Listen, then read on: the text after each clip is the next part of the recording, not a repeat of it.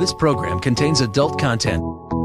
Is there a God? A big atheist. Really? What am I, an idiot? Come on. that yes, it would be nice if you could throw your sins and your responsibilities on someone else. But it's not true. It looks like far left lunacy. I don't believe that it's true that religion is moral or ethical. You don't need to follow anybody! It's not human intelligence! If someone doesn't value logical consistency, what logical argument are you going to give them that will demonstrate that they should? Hello and welcome to the Godless Revolution. Today is Monday, April 1st. It's April Fool's Day. I keep forgetting Gotcha. that. Gotcha, gotcha. Oh, I need to start the timer. Ryan's pointing. And I'm at his trying to be all nonchalant I about it, and you got to vocalize it. Now you're embarrassing me. Well, we're on we're on video, and so you're doing this, and people are gonna know. Yeah, but it's over. He You can't, see it on they the can't video. see me. can't it. oh, I remember going. I went down to the oh, well, I can't see what you're Yeah. seeing. So I. I went down to my basement this morning and I told my wife, I'm like, honey, I don't know how to tell you this, but I'm pregnant. She's like, really? I'm like, that's the best I can come up with. Get the. I hate this fucking day. I yeah, I do too. Like anything I see online, I'm like, I don't know that I can believe that. It sounds bullshit. And and I had compa- two companies send me fucking stupid shit for April Fool's Day. Oh. One of them was Jabra.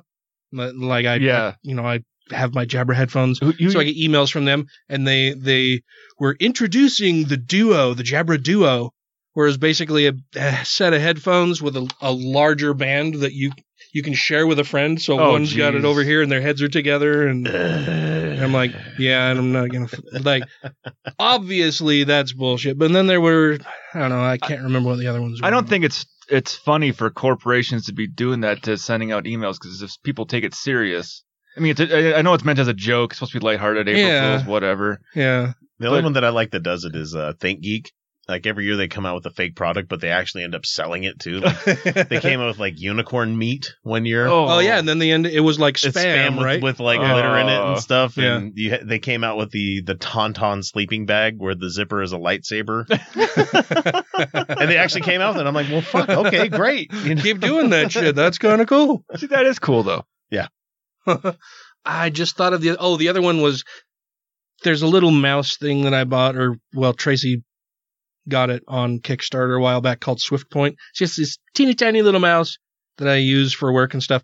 And so I get emails from them with different products associated with this teeny tiny little mouse. And so today they sent out ones with like new accessories for your Swiftpoint, and it was like a corkscrew and I don't know, scissors or a bottle opener or stuff. And it's like that's just dumb. You're wa- you're wasting my time Yeah.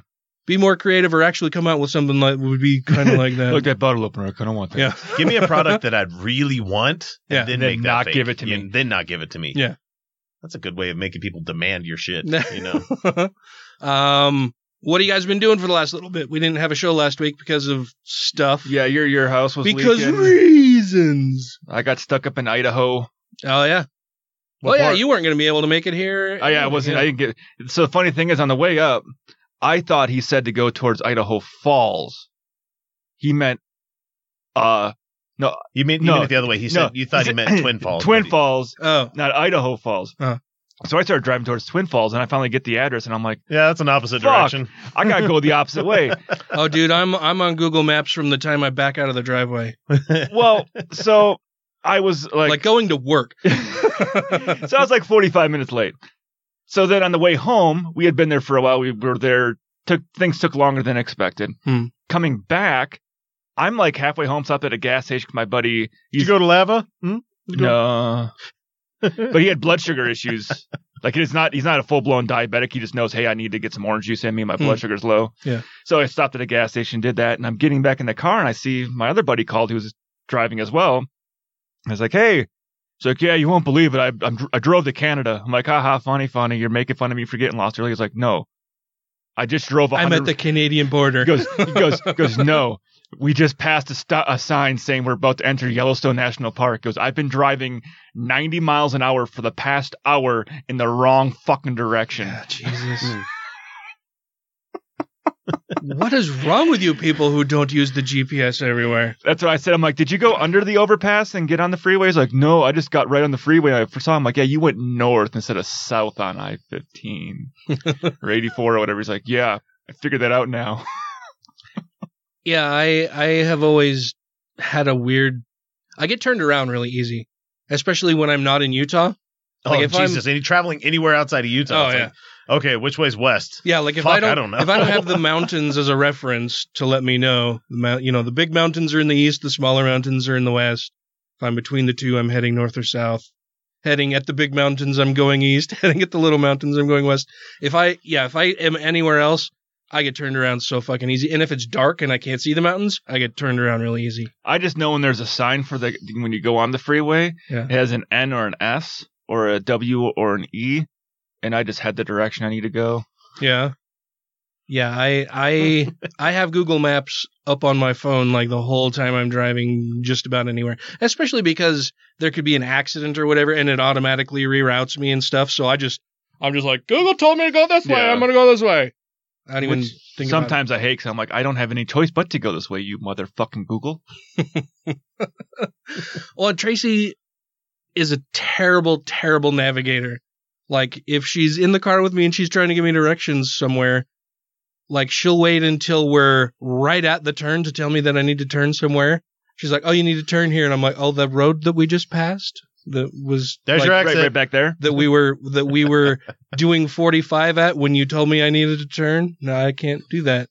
Um, and so I always have Google running, and she'll try to contradict Google sometimes. And she's like, "No, don't go that way." And I'm like, "Oh, oh okay." Oh, uh, and I'll I'll turn somewhere else, and she's like, "Oh no, wait, I was wrong." And I'm like, "Damn it! I should have known. How many times will I have to learn this same lesson?" See, and I like to give directions two directions ahead and Mhm. receive them the same way. Yeah, So if it's like, hey, you're gonna exit at this exit, then you're gonna take a right up here. So that way I know which lane to be in to think ahead, be like, oh, I need to be on the right side. So I'm Yeah. not in the left lane and we're a block away, like, oh, by the way, you need to be in the right lane. Like, Fuck. motherfucker, now I can't get over. yeah, yeah, that happens. What what were you in Idaho for? You were Uh, filming just some filming shit, some stuff. Ah, Yeah, okay. so trying to film some promo stuff some promo stuff for For Idaho. for, for our project. Oh. We had a guy up there with a monster truck bus they let us play with, a monster truck bus, like Yeah. a school bus, like a school bus. That not was like a, short bus, like a regular, like size a regular size bus. we call it the Columbine. It's it's actually his it's it's his I would That's with Sandy Hook, but that's just too dark. but it's his uh it's his monster truck uh uh zombie bus. monster truck zombie bus. So what the guy does is he actually uses it for a business. He takes it to like monster truck shows, but when those aren't going on, he hooks up paintball guns to them. And then when they do like the cornfield mazes and stuff, they have things set up with people dressed as zombies, and you can pay to go on the bus with paintball guns attached to the side of the bus and shoot the zombies as the bus goes through this course. Oh, that sounds fun. yeah, it I'd does. hate to be the employee at the fucking cornfield. Yeah. Oh, God. well, they have certain employees that get dressed up as zombies as as targets. You just get pelted with paintballs. yeah. Those You said fuckers hurt. he man. said they, they don't turn the paintball guns up very high, Oh, so it's not like they're like full on. Funk. Yeah, so they're not Just like. lobbing it at Yeah, him. I guess he not said- like hundred feet per second. Yeah, yeah. He said they're they're usually tuned to like 50, 50 FP or fifty psi or something like that Ugh. instead of going the full. I've never been hit with a paintball. Yeah, No? they can hurt. Oh, they fucking hurt, especially if you're playing against a pro. That Uh-huh. shit hurts, man. I caught like five in the mask one time, two in my hand. Oh, Like this guy had a uh, paintball gun that was it was semi-auto, but he had that trigger thing yeah, where it could, like electronic tr- flutter yeah. the trigger on it, like it had an electronic And, gate on it's it. like it goes full auto. so it was like twelve paintballs heading my way, like just in a second. Yeah. and most of them hit my mask and my hands where I had the gun up to my face to aim a little bit better. oh no. So like five in the mask where the shit went in your teeth and your Yeah. mouth and it's, It's edible. soapy. It, it tastes like soap. It's nasty. Hmm. And then like it caught my I didn't have gloves or anything on, so it like caught my knuckles and shit. It was it hurts so fucking bad. I used to like paintball until I got tagged by a couple that really fucking hurt. Like you get one on the tailbone, you're just like motherfucker. Oh. Oh, I got a bruise there now. I I used to shoot cheaters in the genital region. Ball shots. Oh yeah, on purpose. And people hated it. And I'm like, if you would have called your shot when I shot you the first five times, I wouldn't have shot you in the dick. dick shot. hmm. Well, what have you been doing, X? X is sitting in with us tonight. Matt Matt is out for uh uh one of his kids' Birthday? birthdays, so X you know, more of the same. to Just come along. producing podcasts and making YouTube videos. That's eighty percent of my life these days. It feels like you're you're all over the place, man. where so where can people learn more about Utah Outcasts if they are unfamiliar with it? Well, you can find Utah Outcasts at utahoutcast.com. You can find us at patreon.com slash Utah Outcasts. You can also find us on YouTube, Twitter, Reddit. Well, I don't do much with the Reddit. Uh, Facebook, but I fucking hate Facebook these days. Yeah. Just about anywhere. So, I mean, we're out there. I mean, Easy we're- to find. Yeah, I mean, you type up Utah Outcast and you're going to find us. So, And you you're prolific as far as getting shit out there and dicing it up into smaller bits and pieces and stuff for YouTube and adding comments and responding. I'm like, you got a lot of time on your hands, or you just never sleep. I, I can't decide which I, I don't sleep. is. So do you know there's also a car club with your same name? No.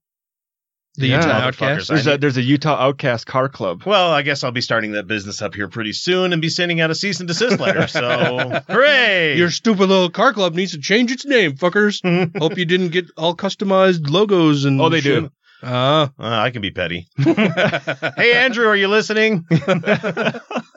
I'll pay your hourly rate. well, I wonder what he charges. It's considerable. Yeah. We've looked into it. Yeah, I, I haven't looked into it because I figured it would be considerable. Um, No, Yeah. put out about 10 to 12 clips a week on YouTube. I mean, the podcast, shitloads of extra stuff for patrons out there. So, I mean, a buck a month and you get like live streams that are just for patrons and stuff. So, we had one this last week where it went an hour where we went from like talking about food to fundamentalism. So, we were just, Hmm. it ran the gamut. It was Yeah. fun. So, well, and and you guys do video and stuff. We don't do video either, and yeah. I wish you we to didn't have to, but so you get to see all of your all of your lovely faces while you're doing the talkings. yeah, and Kyle and Felicia are so much more pretty than I am.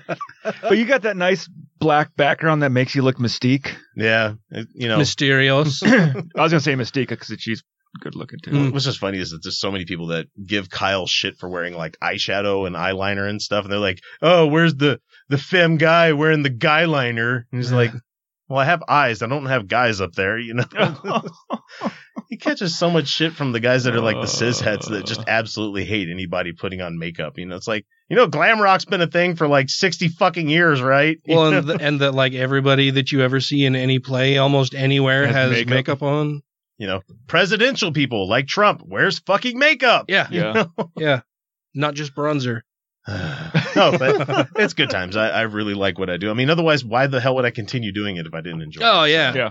Yeah. If you're not having fun doing it, why the fuck would you continue doing it? Right.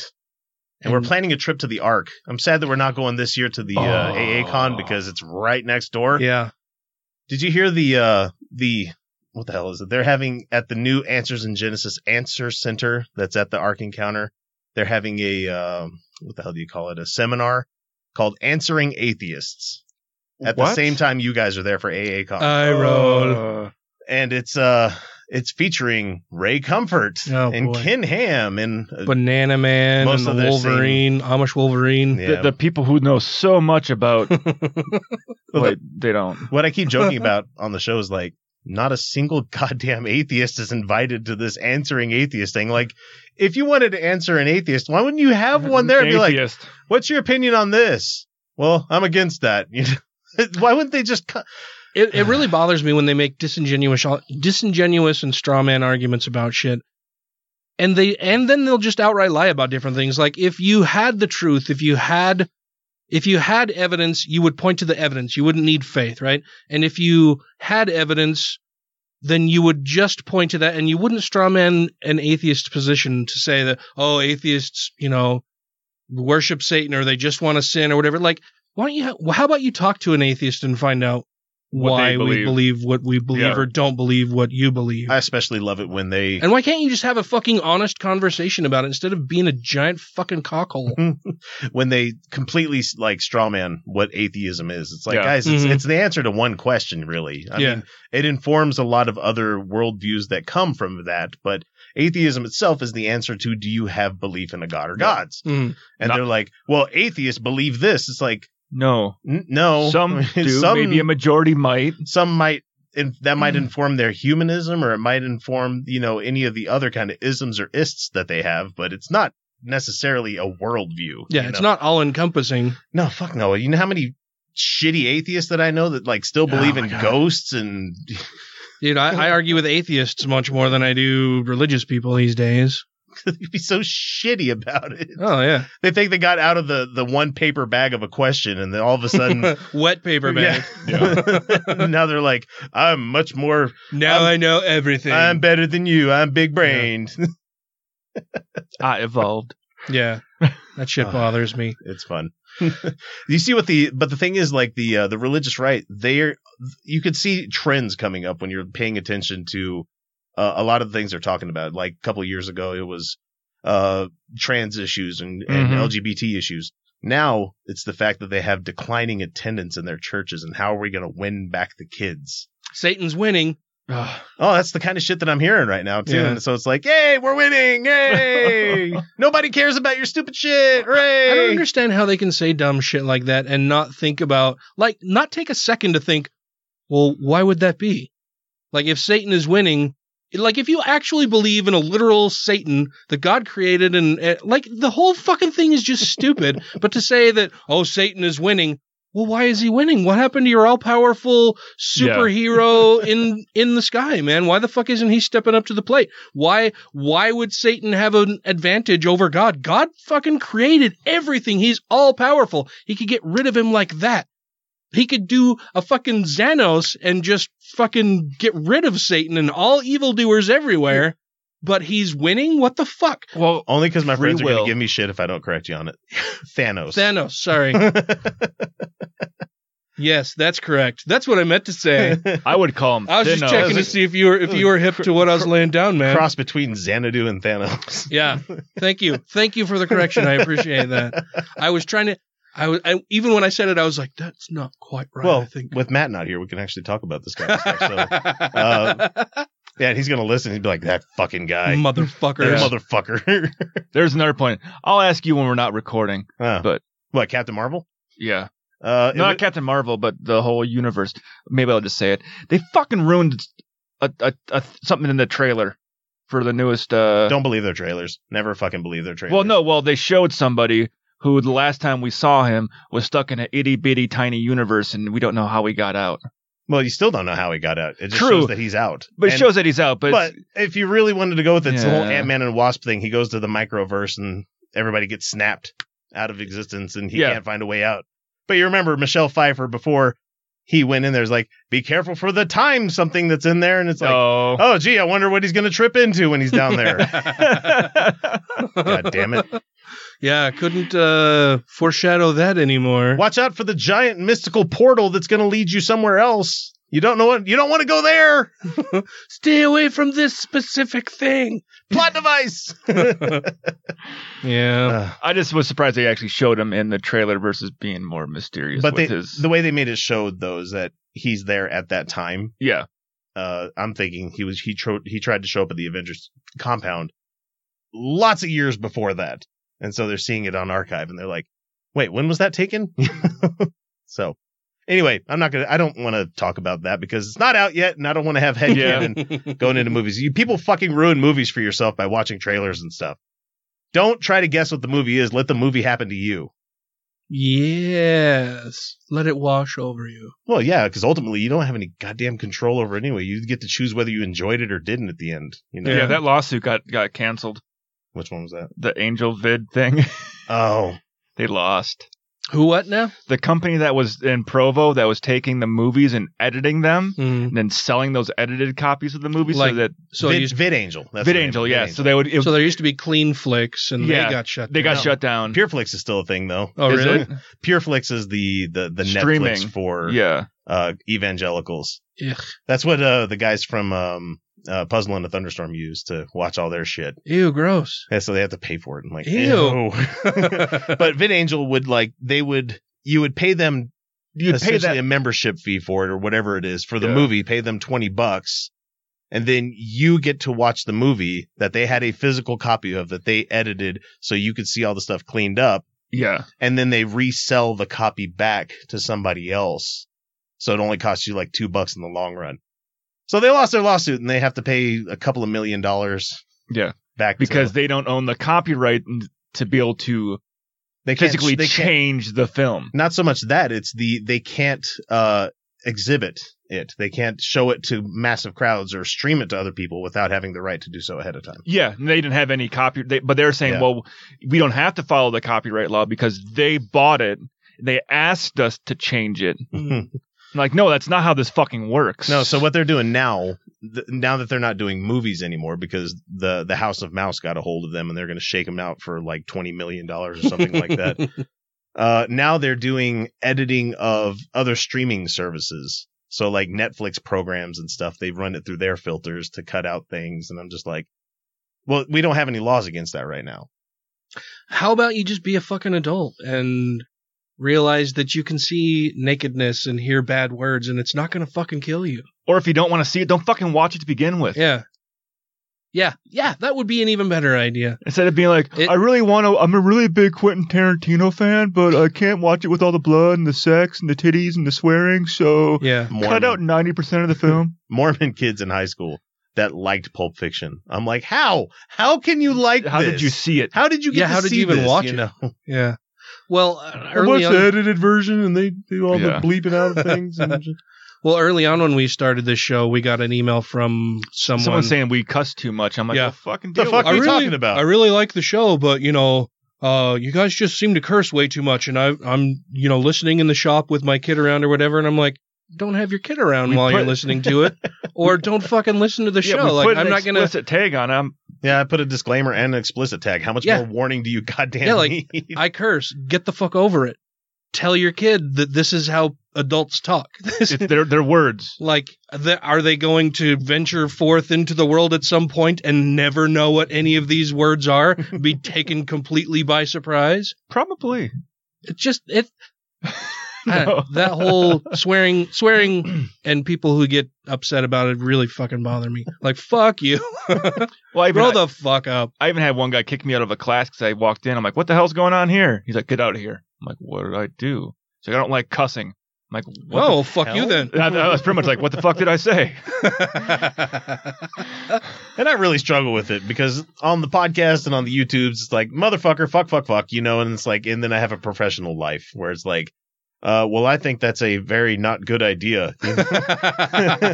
yeah, but that's that's the problem. You can't say that's fucking stupid. So then you're like, what? What do well, other and people I say? and I can't work remember. with a, a Mormon guy. I'll tell you more about him after we're done here because Oh, okay. he's related to something that's been happening in the news. Anyway, I'll tell you that later. Um, oh, uh so anyway like he's one of those guys that if somebody starts going a little bit too blue he'll be like guys language yeah. See, in my job, my professional career, I can go to It's a someone and go, fucking that's fucking stupid. It's a sound you make with your mouth. Jesus Christ, man. unprof- oh that's the one that he gets the most mad about oh, I'm sure. We tried to do a professional day at work once. Huh? It was laughable.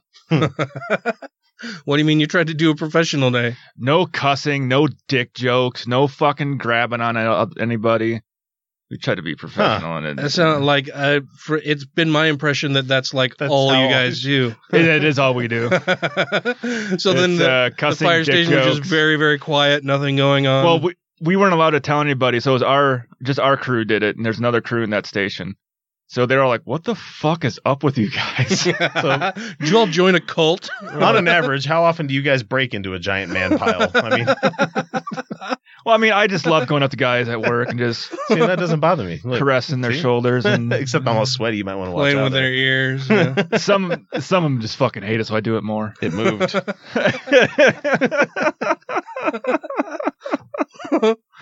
Uh, let's see. Over the last little while, we've been dealing with uh, roof leak issue here at the homestead. We've had several bids put in and returned. It's going to be a very expensive fix. yeah. Looking at at least thirty five hundred dollars for the lowest bit of bit of fixings. Um, up to almost twenty grand for a full new roof. So that'd be not fun. Not cool. Uh, so dealing with that Really makes you want to rent forever, doesn't it? I mean, It kind of does. Like, I don't know. Like, I can't. I can't share walls with people. I don't like. I don't want to know what the fuck uh, people are doing in their house. Hear them. I don't. I don't like hearing people stomping on top of me or pounding on walls because I'm being too. Like, I like to watch my television and listen to my music very loud sometimes. And if you're in an apartment, that's discouraged. and and I don't like that. And then I don't like hearing other people fight and argue or just you know stomp around their place. It just I can't. Apartment living is just not for me. Yeah. But it's really nice in that if something breaks, you just call someone and they come and fix it, and you don't have to worry about it. You own a home, and it's like, well, fuck, I have a I have a leak in my roof. Who like how how do you even how do you how do you adult this? I don't I don't know how you adult this. Yeah. And duct tape. So then it's then it's like, oh, I need to have my roof repaired. Roof repair? Google roof Yeah. repair estimates, Yeah. and then finding contractors, and then co- and then having to deal with fucking calling them and scheduling that and scheduling it around work and the show, and it's been a pain in the ass. And there's still a bucket sitting in the dining room because because uh, it's gonna rain again tomorrow, and I don't know if it's gonna leak or not. So dealing with that. Um, we had the plumbing issue, and then my ex mother in law died over the weekend, and it was not a good thing. Like it's it's usually not a good thing when people die, but she was not treated well before she died. Oh, hospice? No, actually, she Oh. was living with my ex sister in law, who is a trained nurse, and her husband. Um, they're Jehovah's Witnesses. I don't know if that had anything to do Like with restricting medication and them stuff. not. And this is, you know, coming to me third hand Yeah. from from other people, but yeah, apparently they just weren't taking very good care of her. She had bed sores. She had the circulation to her legs had been cut off for I don't know how long. She had a couple black toes, gangrene. gangrene. She had gangrene. Uh, the my So that's probably what killed her. my children were alerted that their grandmother may be dying soon and that they should go and visit her. So they go and visit her and see that, you know, the, The condition. condition. she's in. And they're like, well, we're going to take you to the emergency room. And the people who are there and supposed to be taking care of her are like, well, they're not going to do anything for her. They're just going to tell you that Uh. she's dying and send you back. Okay, well, we'll see you in an hour as they're taking her to the emergency room. Get her to the emergency room, and they're like, oh my God, no, this is terrible. Whisk her away, start doing all this kind of stuff. She'd been in the hospital for a week. They performed a surgery on one leg to get the circulation flowing to that again.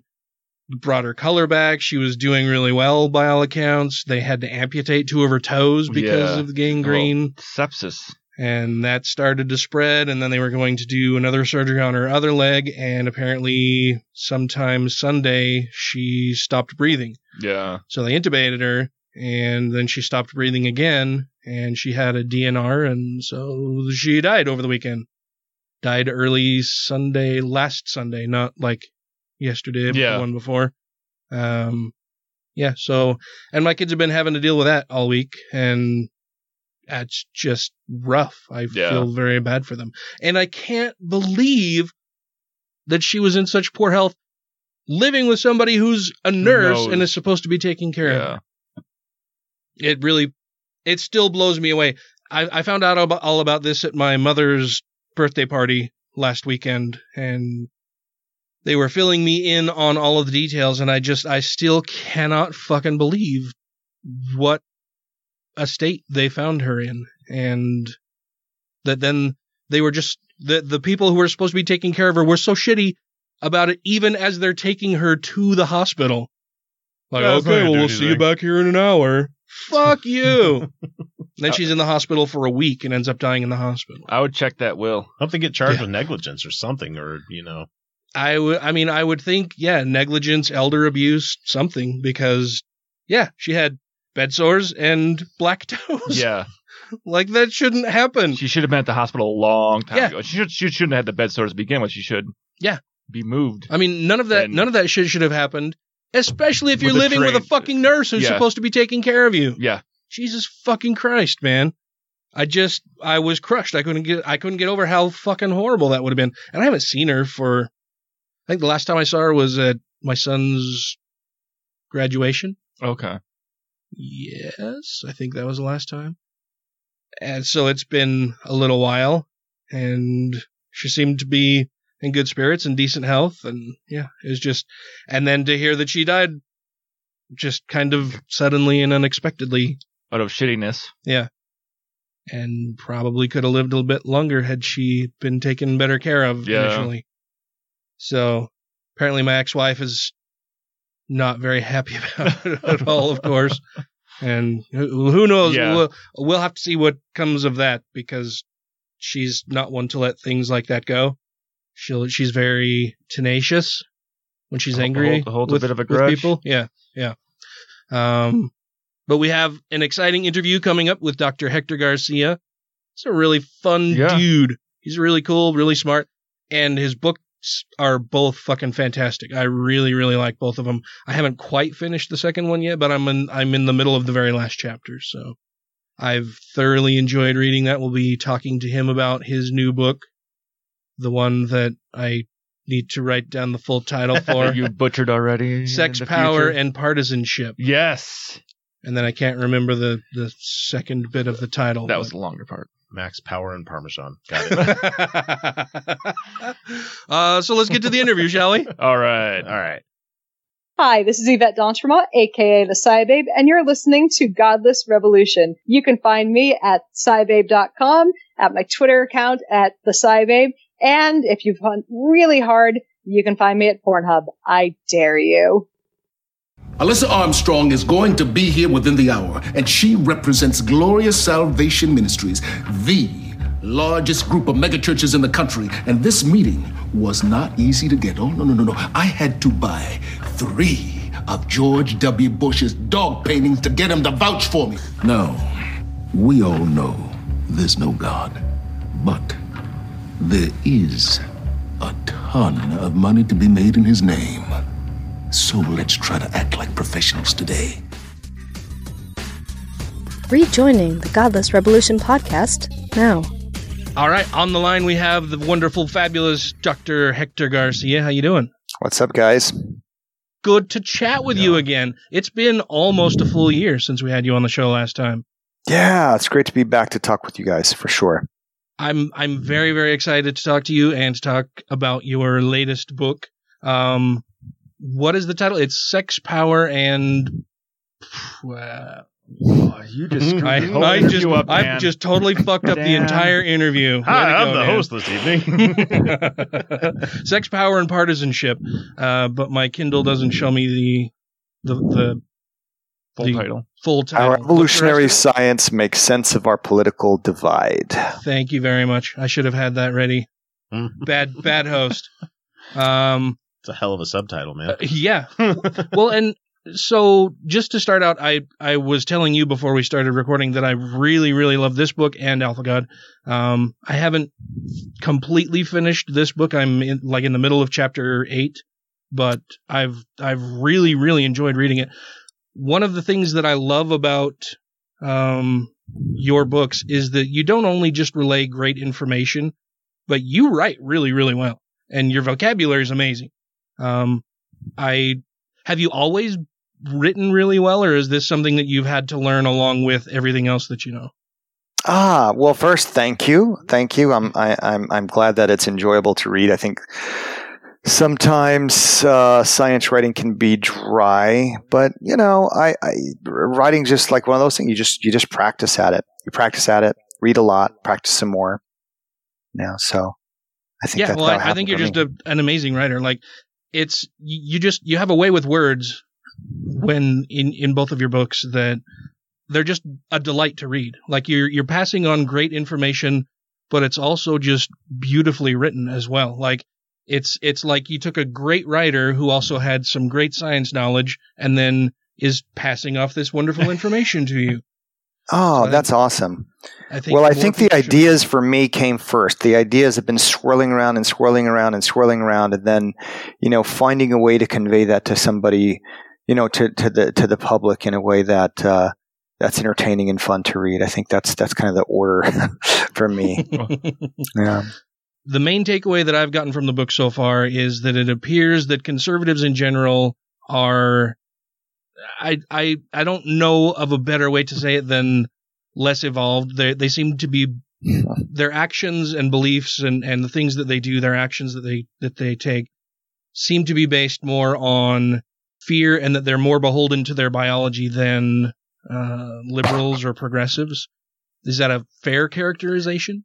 I th- I think we're all beholden to our biology. Mm. Um, I I wouldn't say that's necessarily fair in that they're you know it sounds like they're more primitive or something of that nature. But but there is a huge amount of evidence showing that people on the conservative uh, end of the spectrum tend to be more fearful about a wide, you know, of a wide variety of, of, of, different kinds of stimuli.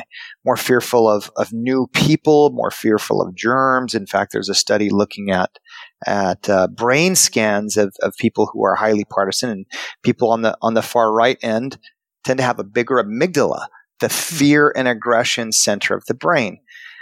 So you know, what I do is I, I, I tie this back to uh, several evolutionary pressures. Well, actually, I tie back political partisanship to several several evolutionary pressures. One is the fear of germs, or the threat of germs, I should say. The other is the threat of outside tribes, and the other is is rearing human offspring uh, into into maturity, into adulthood. You know, because that's that's a, that's a huge undertaking that um, that was a pressure on our ancestors, especially in the fraught environments that, that we evolved in. They were very dangerous. So, uh, in many ways, conservatism reflects the dangers of our evolutionary past, kind of expressed through downstream, you know, uh, certain policy preferences, things of that nature.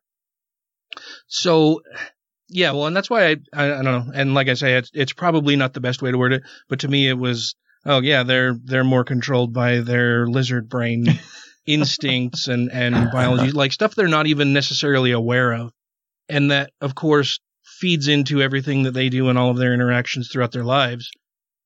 One of well, the things, there there there is some evidence to show that that people on the cert- uh, conservative end are more manipulable. They're more credulous, especially when fear when fear is involved. So, mm. you know, fear can be a hook uh, to manipulate people on the far right. And this is this is you know well controlled uh, lab research showing this.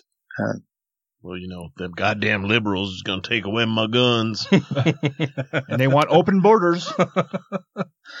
well, well, you know, it's that the, the one message I, I try to convey every time I've been talking about this book is that look, if you if you don't know your evolved psychology.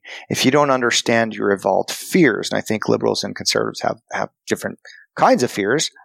Uh, I mean, we have the same fears, but I think I think we're talking about you know qu- quantity and emphasis and whatnot. But if you don't understand them, others who understand them are going to use them to manipulate you. They'll so, exploit those fears. Yeah. Yeah. One one example is is fear of fear of germs. So you know, our fear of germs falls on a natural curve, right? And so on one end of the spectrum, you have uh, on the far end of the spectrum, you have kind of the compulsive hand washer, right? People who fear mm-hmm. germs a lot. The other end, I don't know, the dirty hippie who doesn't wash. So, so conservatives tend to be on the, the, the germ phobic end of the spectrum. That's where you hide the soap. Under, I mean, hide the money is under the soap. well, listen, um, during the uh, 2018 congressional elections, just to give you an idea of how, how these fears get manipulated. Fox News aired a segment. You remember when the migrant caravan was marching up towards our border and the they were facing you know, an invasion, yeah. Facing an invasion, it was imminent. And they were going to bring all and, their diseases with them. Mm-hmm. exactly that. Exactly. So Those you know dirty, there was these segments Mexicans, that they're dirty. They're going to they're going to bring these diseases with them. Smallpox yeah. You know, smallpox has been eradicated. But listen, if you have a segment of the population that's more fearful of germs, they're going to respond to that. And they're going to vote based on that fear. You know, they're going to vote for those most strongly talking about the border wall and immigration and you know xenophobia. So so these fears get manipulated, they get tapped into. Well, yeah, they, they get tapped into and exploited by authoritarian figures who are also conservatives. Do you think that the the authority, the person in authority who is exploiting those, even knows that they're doing it, or they're just running on instinct and, and feedback that they receive from the people who are hearing their message? I absolutely think they know what they're doing. I think they know this research. You know, like, do I think, you know, people like Donald Trump know this? No. I, I you know, I, I, I, honestly, like, like so many other clinicians, I wonder if he is, uh, you know, if he's impaired neurologically. But his handlers, his handlers are shrewd and they know this research and they use it. Use it for their political advantage. Use know, it for I'm their having- political advantage. I'm Sure. having severe flashbacks of the Reagan administration near his end of it there, where he was just becoming more and more increasingly, you know, unstable. Mommy, where's my car keys? Yeah, and he's he's essentially at that level where it's the people that are running him that are running shit. It's like W was being run by uh Karl Rove and um the fuck is Cheney. Halliburton guy. Yeah, Cheney. Yeah. It's like they just need a useful patsy as their leader. And then meanwhile everybody else does shit in the shadows. So They're the puppet masters. kind of nefarious. Yeah.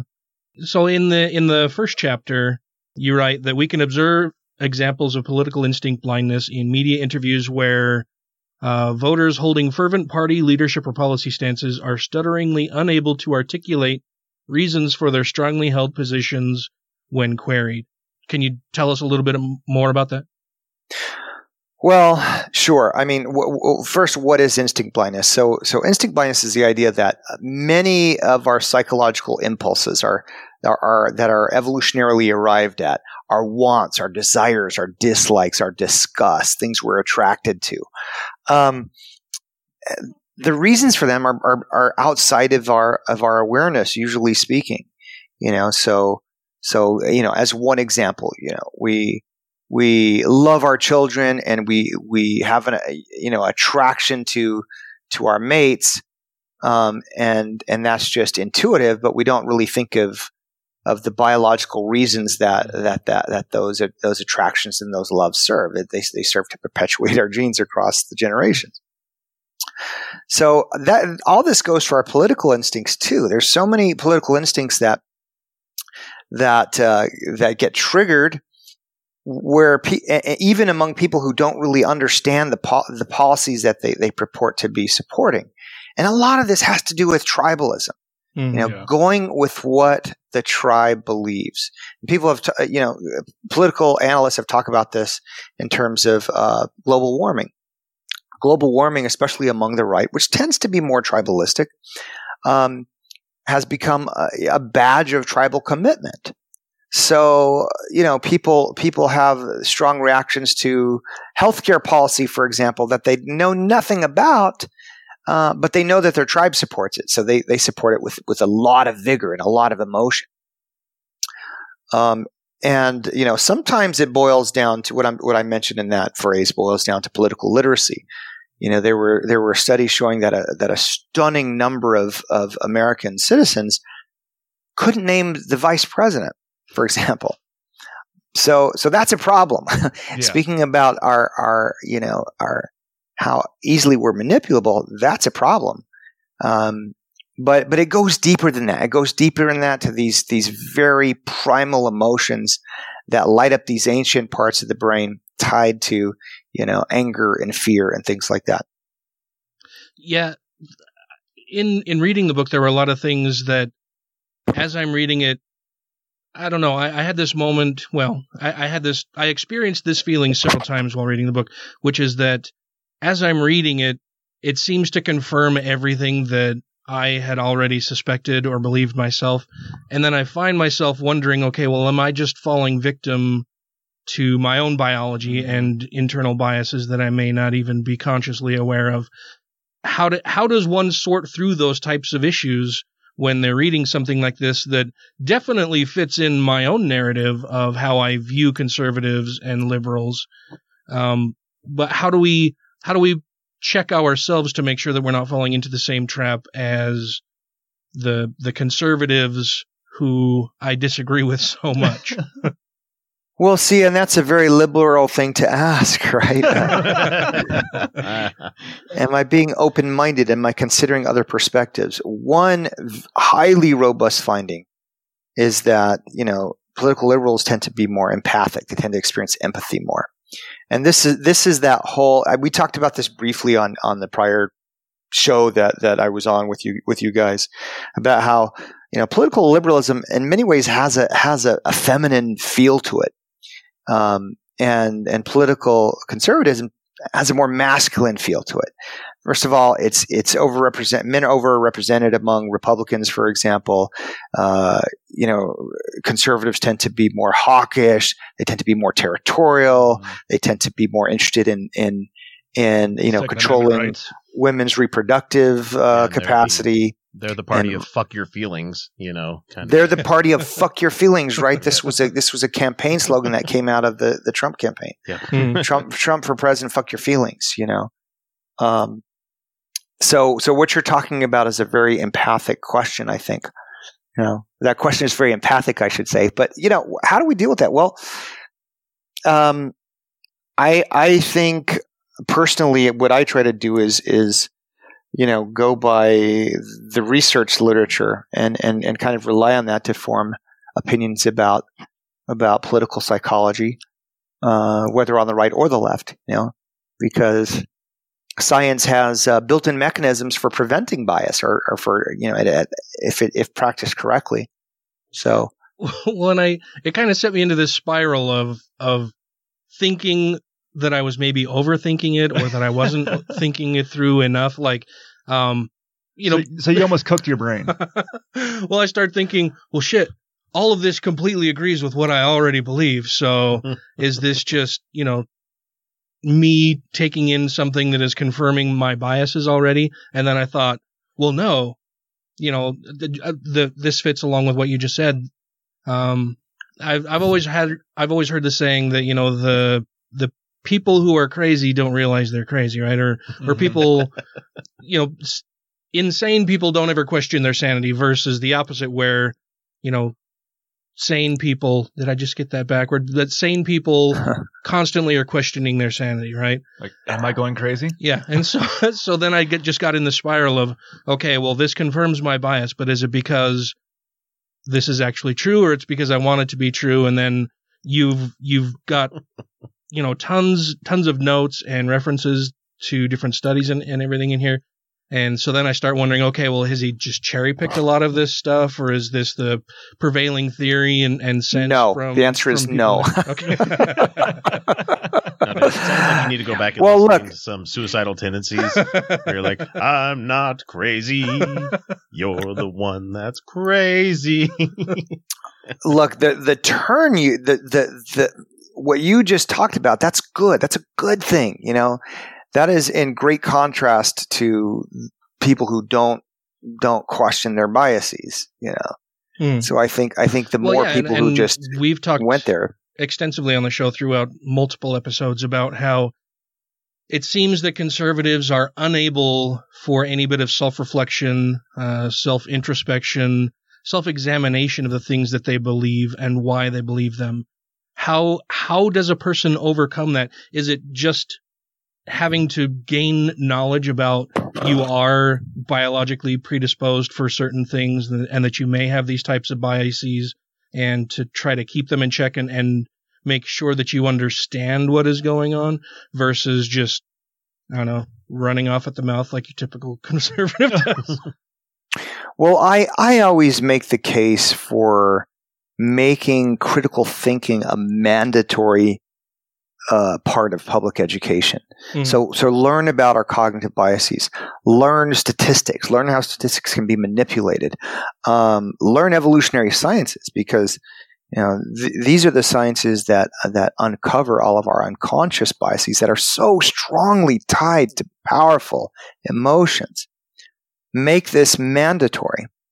Um, I would suggest that uh, certain certain powers that be don't want that. You know, that's you know Well, cutting mean, off. It's evolution. I mean, that's just evolution in there, and you just that's of the devil. I mean, why should we teach our kids about that? We can't teach them the Bible in the school anymore. Sorry, I didn't mean to Right. So so so doctrines that that forbid questioning are more convenient for the power structure, usually speaking. So Oh, that works in Utah pretty well. yeah, for the most part. oh boy, that's sad. so at but and as I'm reading this, I I recognize that in my youth I had much more conservative views. You know, I living here in Utah, raised by LDS family and and being around LDS family the whole time, um, and living in a very conservative state, I had a lot of very conservative views, and I'm not quite sure how I got out of that. I don't I don't like I can't point to any one thing and say, oh, well, this totally flipped my worldview on its head, and now I don't have a problem with you know people being gay or women seeking reproductive you know control over their own reproduction or um, you know working and being paid equally to their male counterparts in the workforce. When I was younger, a lot of my views on those things were completely the opposite, and I don't know how I was able to flip that and, and change those and if I did, I feel like I would have a much better a much better example of how to talk to other people who are stuck with those types of thoughts and to get them to change their thinking on it.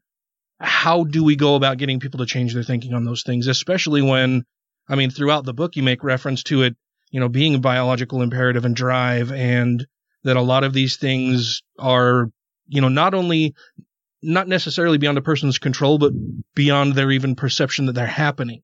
So how do we how do we get people to spot that and, and to change their thinking? No, well, like I mentioned earlier, you know, teaching critical thinking. You know, interestingly, there was a there was a study eh, looking at uh, um, highly partisan subjects, and I, I I can't remember what the variable was. I think it was climate change, but um, when when uh, the conservative subjects were primed uh, to, um, I think, imagine first that they had a superpower. Their views on climate change changed. Huh. You know, um, so so you know a lot of a lot of uh, certain beliefs come out of feelings of vulnerability and fear. And I want to say it's climate change, but I could be wrong. But whatever it was, it took a more liberal. Uh, the perspectives took a more liberal turn, and you know the opposite is true. Uh, can be true uh, among liberals. So, for example, there's a there's a, a construct called right wing authoritarianism, which I unpackage in in, in the book. And uh, this was developed by uh, a team of, of Berkeley scientists trying to figure out, hey, what, how did, how did Hitler happen? Oh. You know, how did, how, what, what, how did so many people support this man and uh, do what they did in Germany and across across Europe? So, um, three factors to this to this scale. One is ceding control up to authority figures, really looking towards authority figures. Um, the next one is conformity, just doing what the person next to you is doing. And and the third was uh, aggressing against outsiders. And one of the cases I make in the book is that this all has a militaristic purpose. These are all central aspects of military social structure. You do seat up control. Uh, uh, you do you do answer to authority figures and you obey them. Um, you conform to everybody around you, um, and and you need all this to perform on the battlefield. If you didn't have this, how quickly how quickly would a would an army get slaughtered if if you know troops didn't have to obey commands? Were doing their own thing. Um, but so so conservatives tend to score way high. It's really it's really a, a good measure of political conservatism. But during the 9/11 attacks, liberals took a more conservative shift, including on this scale. So so you know th- these underlying psychologies serve a survival purpose, and shifts like that are kind of of, of evidence of that. Now, Does were- that make were- sense? Were those shifts during 9/11 were they like a permanent shift, or was it more of a temporarily uh, emotional shift towards more conservative. Let's go kill those assholes type temporary insanity due to feeling like you're attacked and you're vulnerable and Well, well, and I noticed too that in the book you mentioned that after the 9/11 attacks, uh, crime in the area dropped precipitously. Drop precipitously. So we have this impulse to turn inward to the tribe and start cooperating more in order to survive the outside tribe. We've done that for, for, you know, hundreds of thousands, if not millions of years since before we were, we were fully human. yeah, except the cavemen didn't have the Patriot Act. That's right. Good movie. I liked it. And I think I kind of stumped on your question, Ryan. What was it again? Oh, just saying if if it was more of a if it was a, a temporary shift for a lot of people, or if it, that that shift was more permanent among Right. liberals to go a little more on the conservative scale.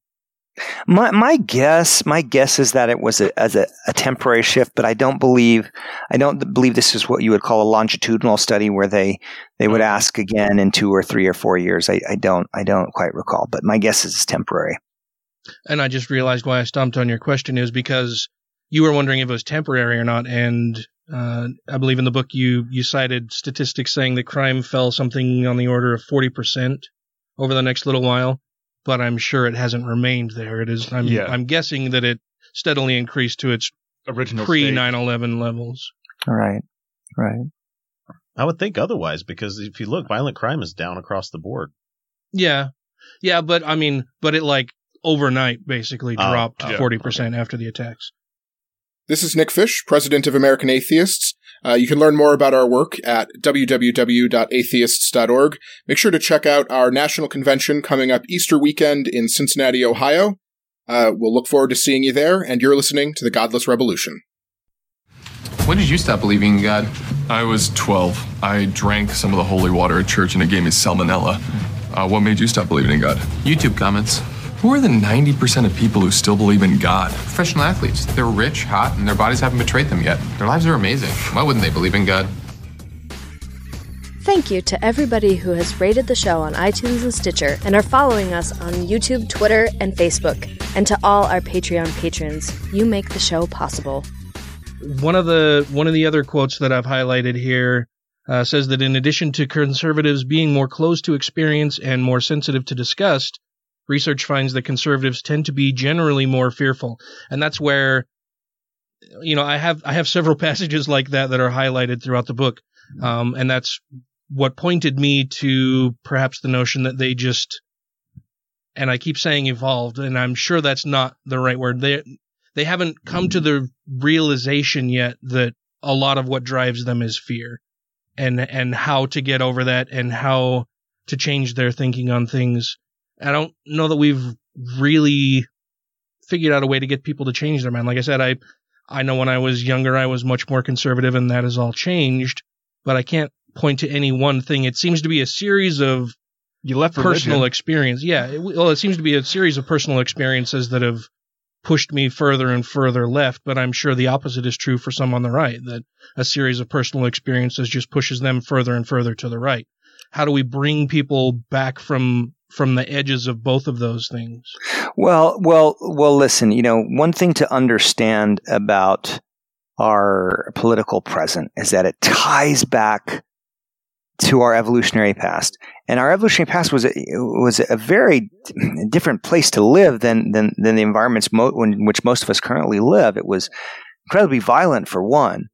Um, tribes conducting raids on on the neighboring tribe were were incredibly common. We can deduce this from the archaeological record, where we see massacre site after massacre site after massacre site.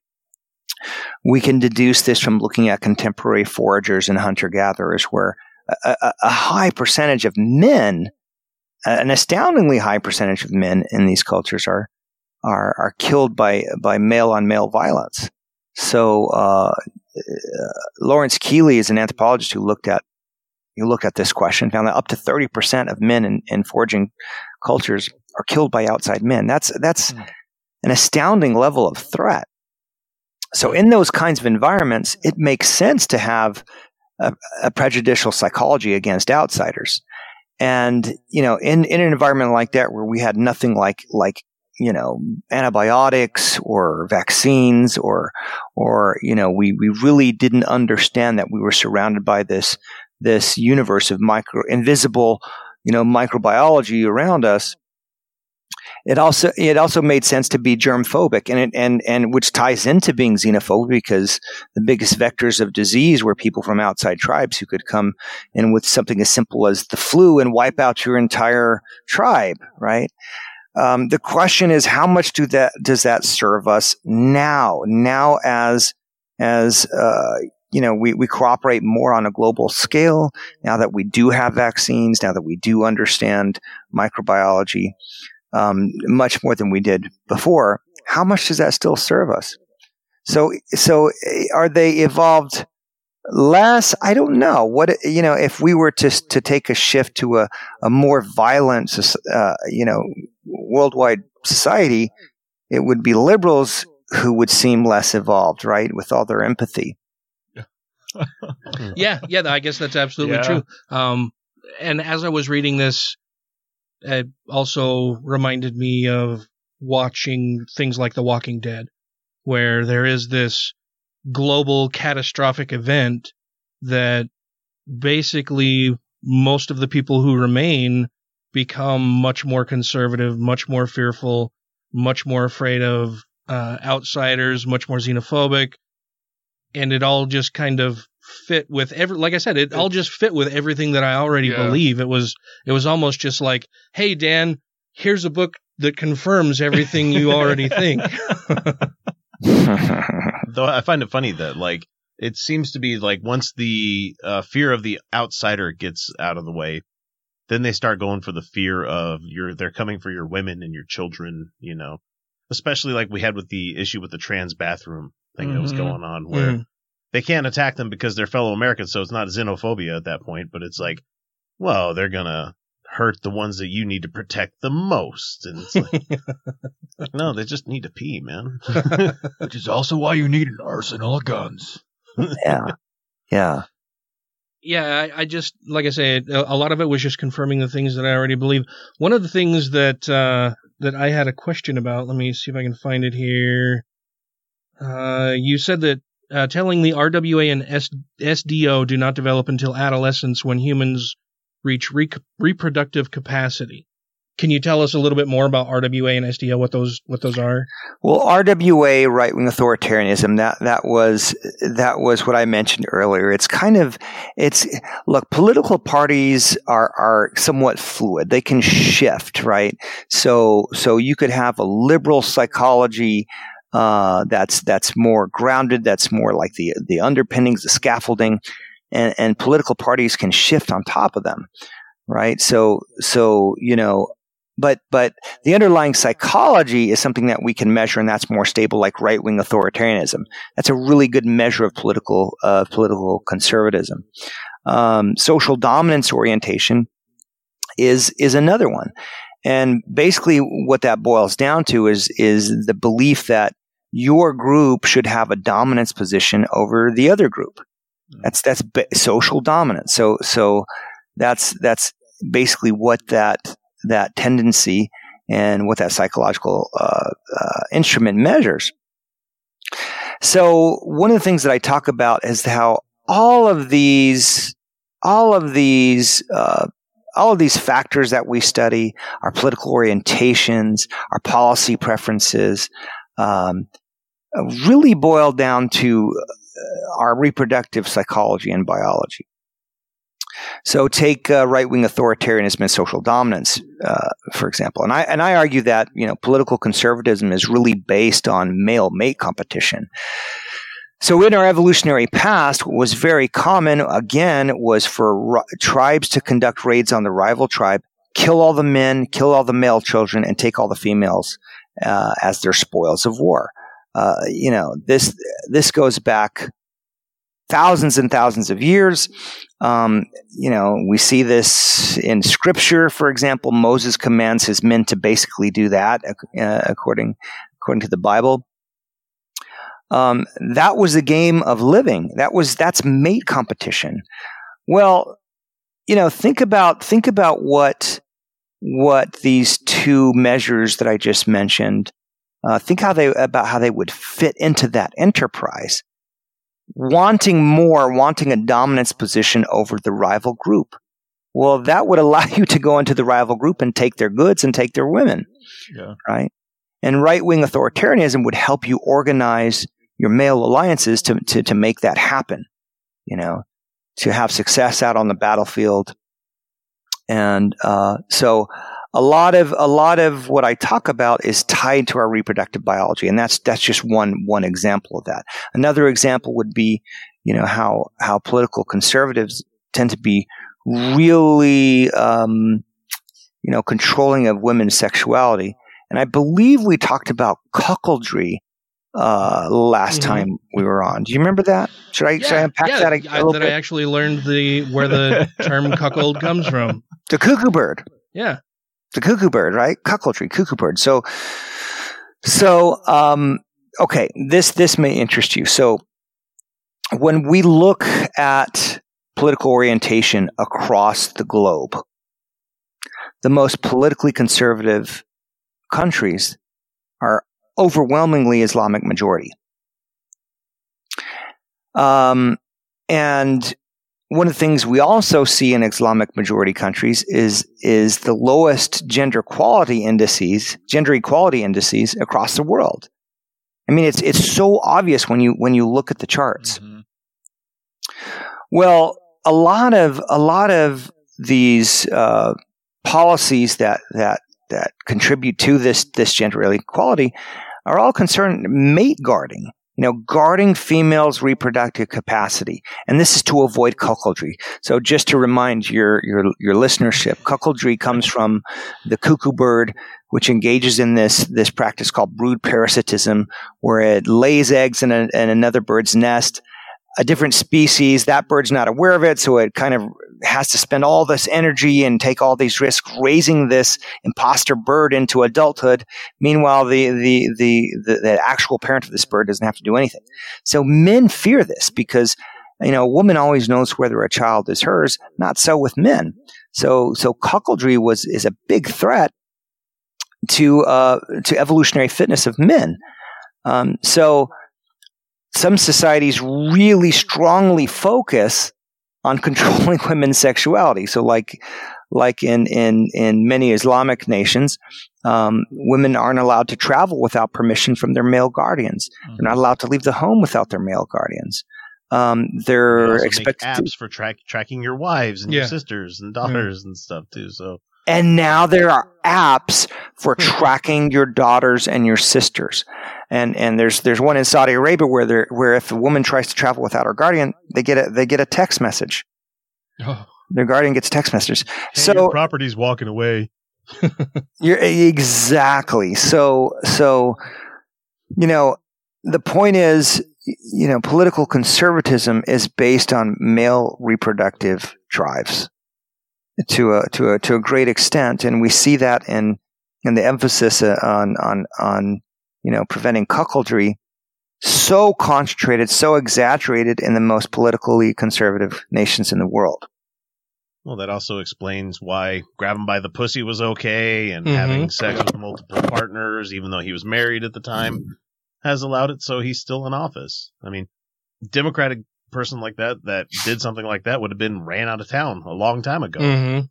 But because they're conservatives, that's something that they laud. So Yeah, and, and Dr. Garcia actually talks about those things in the book. Those Oh, okay. those specific those specific things. Um, one of the going back to your mention of Islam, there was a quote that you have in the book from the Quran that says, "Men have authority over women because God has made the one superior to the other, and because they spend their wealth to maintain them. Good women are obedient. They guard their unseen parts because God has guarded them. As for those from whom you fear disobedience, admonish them and send them to beds apart and beat them. Then, if they obey you, take no further action against them. Surely God is high, supreme. Well, that certainly ties back to the alpha god concept, right? God is an alpha male with the same interests of- in in in you know sexual domination and preventing cuckoldry and and you know mate acquisition as as as men do. So yeah, that's that's a pretty striking passage, isn't it? Yeah, yeah. I, I hadn't read, well, I haven't read the Quran. I've only read bits and pieces, but I've never seen that bit of the Quran. I, I have a Quran. Yeah. It's a interesting layout for a book. How you go from like longest passages to shortest. You know, it's all laid out weird. Oh yeah. Yeah, yeah. Hmm. Well, that, that kind of sentiment is, is expressed throughout the Quran and the Hadith and, and through the Old and New Testament. All the Abrahamic faiths, it's, you know, they're, they're strongly based on male, uh, evolutionary imperatives. with the with the knowledge that there are women who go along with this type of thing, um, it was one of the one of the things that really drove me away from religion, particularly the LDS faith, is just how misogynist it is. Mm-hmm. Why is it that so many women go along with face that denigrate them, that treat them as other as as subhuman or as as less important than their male counterparts? Well, in, in some societies, they just don't have a choice, right? I mean, I mean, you know, women who who who try to remove their veil or try to dance or try to, you know, walk around unchaperoned face violence in, in many societies, or even even even death. You know, so so that's part of it. But you know, I don't know if you got to the part about about attractiveness and the, and Michele Bachmann effect Yeah, yeah, I did.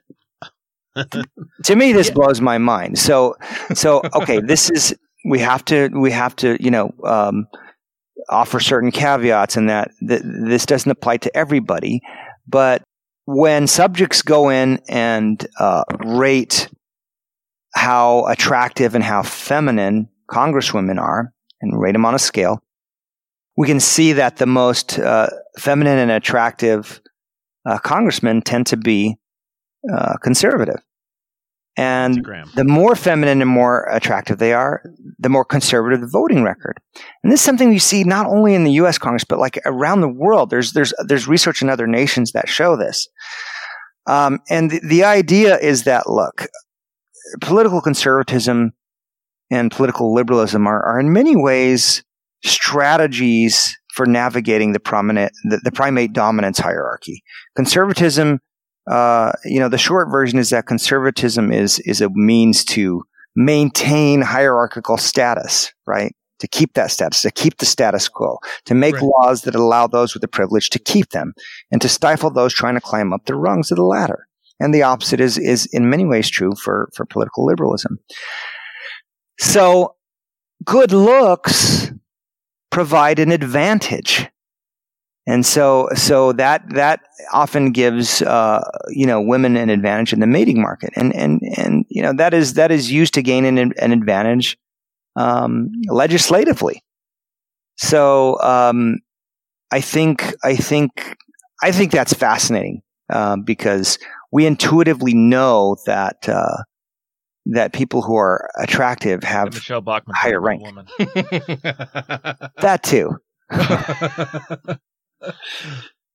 But you were saying we intuitively know what?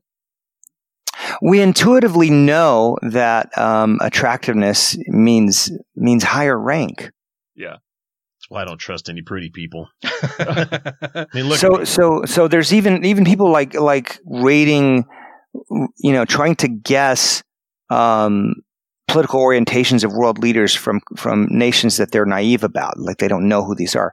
They they they can they can guess with a high degree of accuracy based on their looks, based on how masculine or feminine or attractive they are.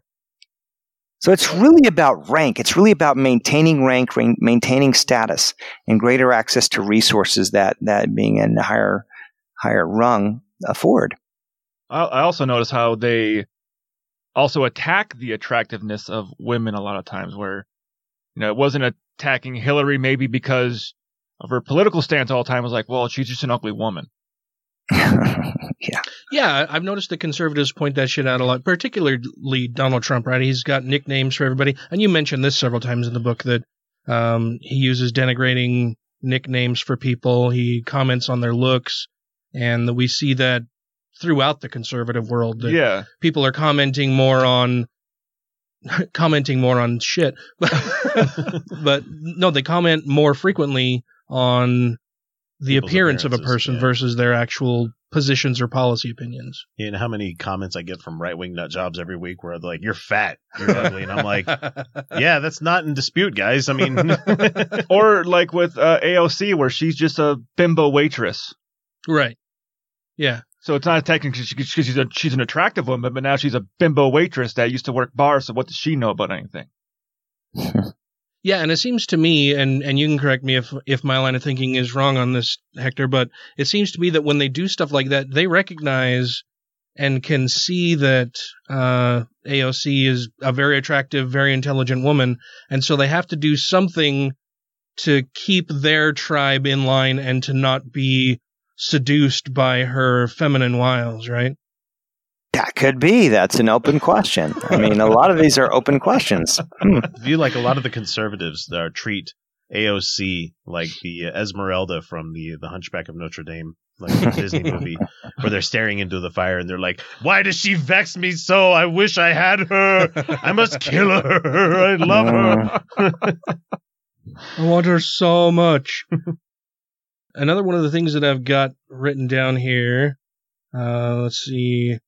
Uh, By the way, I'm getting the, the the sense that that you guys are mostly on the liberal end of the spectrum. oh, very much so. Is that fair?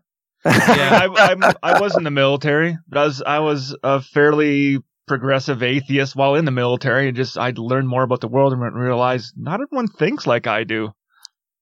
Yeah. It was that waking moment being the first time leaving my home state of Wisconsin, getting on a plane and meeting a whole different group of people.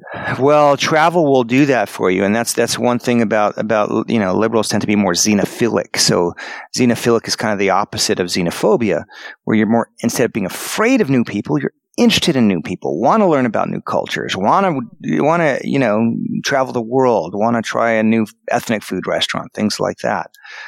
Uh, nothing like traveling the world to open up your eyes. I say, growing up a military kid pretty much made it so you couldn't be racist for the for the most part. You'd still hear casual racism, but your best friends were either Puerto Rican, Thai, you know, black, Hispanic. You know how you had the ran the whole gamut of everybody that was in the military, and you we all went to this melting pot school together because you're all thrust into this bullshit because your parents are in the military.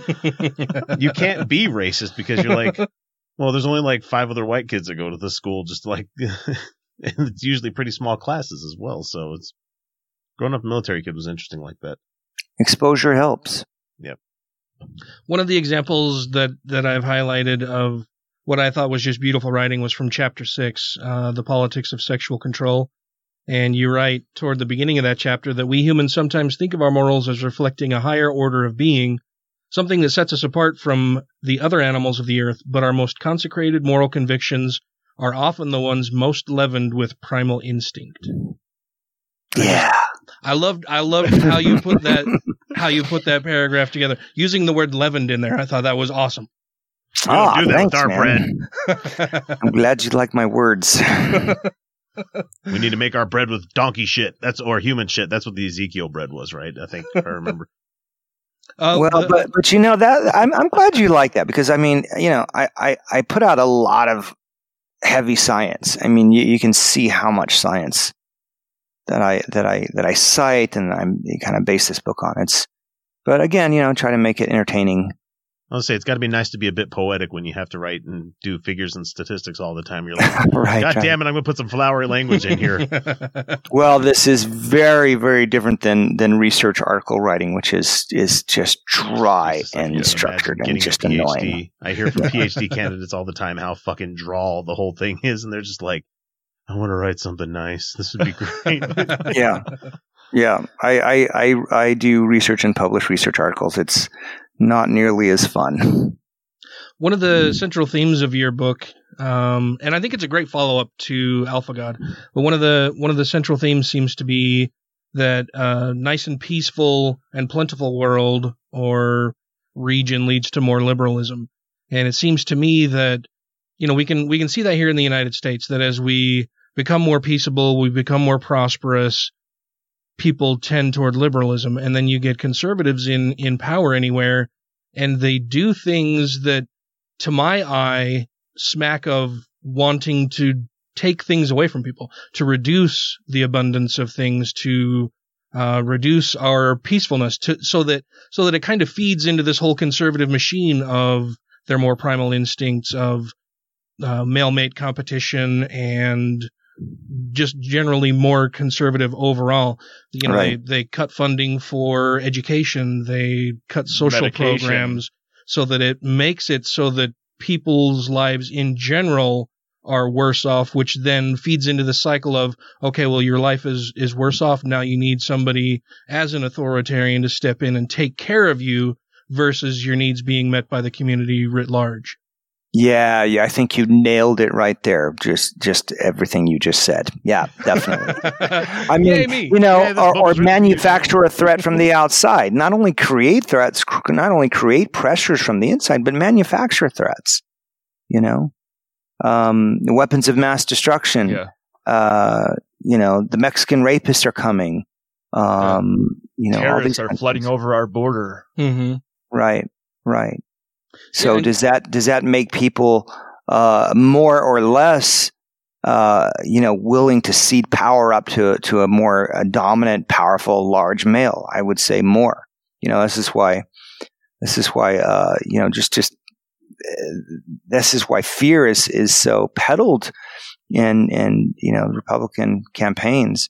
Can it's just palpable. And I was like, what you're just saying just made a thought pop in my head. Like with Donald Trump, you know, when you think of a large, in charge male, you were going to think of someone that's like the alpha, muscular, good looking type, which is kind of not the way Trump is. But I'm guessing people take his authoritarian, his strength from the fact that he has money. He's big, he's tall, he's loud, he brags a lot. He the way he denigrates his opponents, little George Stephanopoulos, Yeah. little Mark Rubio, uh, uh, Jeb Bush is weak, Ted Cruz is a pussy. Like he said all these things. Yeah. Mhm. It's so primitive. You know, he's he's he's doing this on such a basic, primitive, concrete level. So I think I think I think that's the appeal. He actually, you know, just really tries to accentuate accentuate his largeness. That's why it's working so well. He's a Well, think about it. If there is a sector of if there is a sector of society that's more fearful by nature, just just in, in, you know endogenously, bi- biologically, they're going to be drawn towards that kind of rhetoric. It's going to resonate emotionally in these very deep, very intuitive, primitive ways that they're probably not conscious of. Well, I I just can't wait to hear about roving bands of uh, right wing nut jobs that are just flinging feces at people in the future. I want to I want to go back and revisit the Michele Bachmann effect a little bit. It seems to me, and and this is something that I noticed a long, long time ago, that all of the female correspondents on Fox News are really, really attractive, and there are not a whole lot of really attractive women to me, anyway, uh, in on the more liberal end end of the spectrum, or on the more liberal channels like CNN or MSNBC. It's it, it has always struck me as kind of a you know a media package delivered in a really pretty wrapping like they they can say whatever awful things they want but they're fun to watch while they're saying it it's like uh a Sex cheap sells. it's like a cheap bottle of wine that's put in an expensive looking bottle or has a really nice label on it right people don't really there have been studies that I've read recently where people don't really have uh, the the sophisticated palate that they like to think they do when it comes to things like wine. But if you put something in a in a expensive looking package, it conveys a sense of worth that that doesn't necessarily relate to the product inside, right? Like you can put a cheap ass bottle of wine in a in a more fancy bottle or with a more fancy label and people automatically like the taste of that wine more just because of the package. Yeah, Crystal. Oh yeah, yeah. I mean, I mean, you know, more attractive people climb up the corporate ladder more easily. They tend to make more money. There's an advantage to being attractive because people respond to that. Oh yeah, Brett. And so, sure, they're gonna they're gonna maybe listen more intently if if if whoever's talking to you is really attractive. That's intuitive. That makes sense. Um, another one of the things that you wrote says that as women gained control over their own reproductive destinies, the seemingly pernicious thought began to creep into the public consciousness that even for women, sex could be separated from reproduction and that freedom from pregnancy could unleash the women's biblical lasciviousness. And that seems to be another one of the themes that I've noticed, but I haven't seen it mentioned yet in the book. Um, the protection on, or the projection onto others that they will be as bad or worse than those who are making these kinds of laws. Right. So that, that, you know, as, as people come into power who have been denigrated or, or subjugated for so long, that if they were ever to rise to power, they would be just as bad as the people that have been oppressing them for centuries or millennia.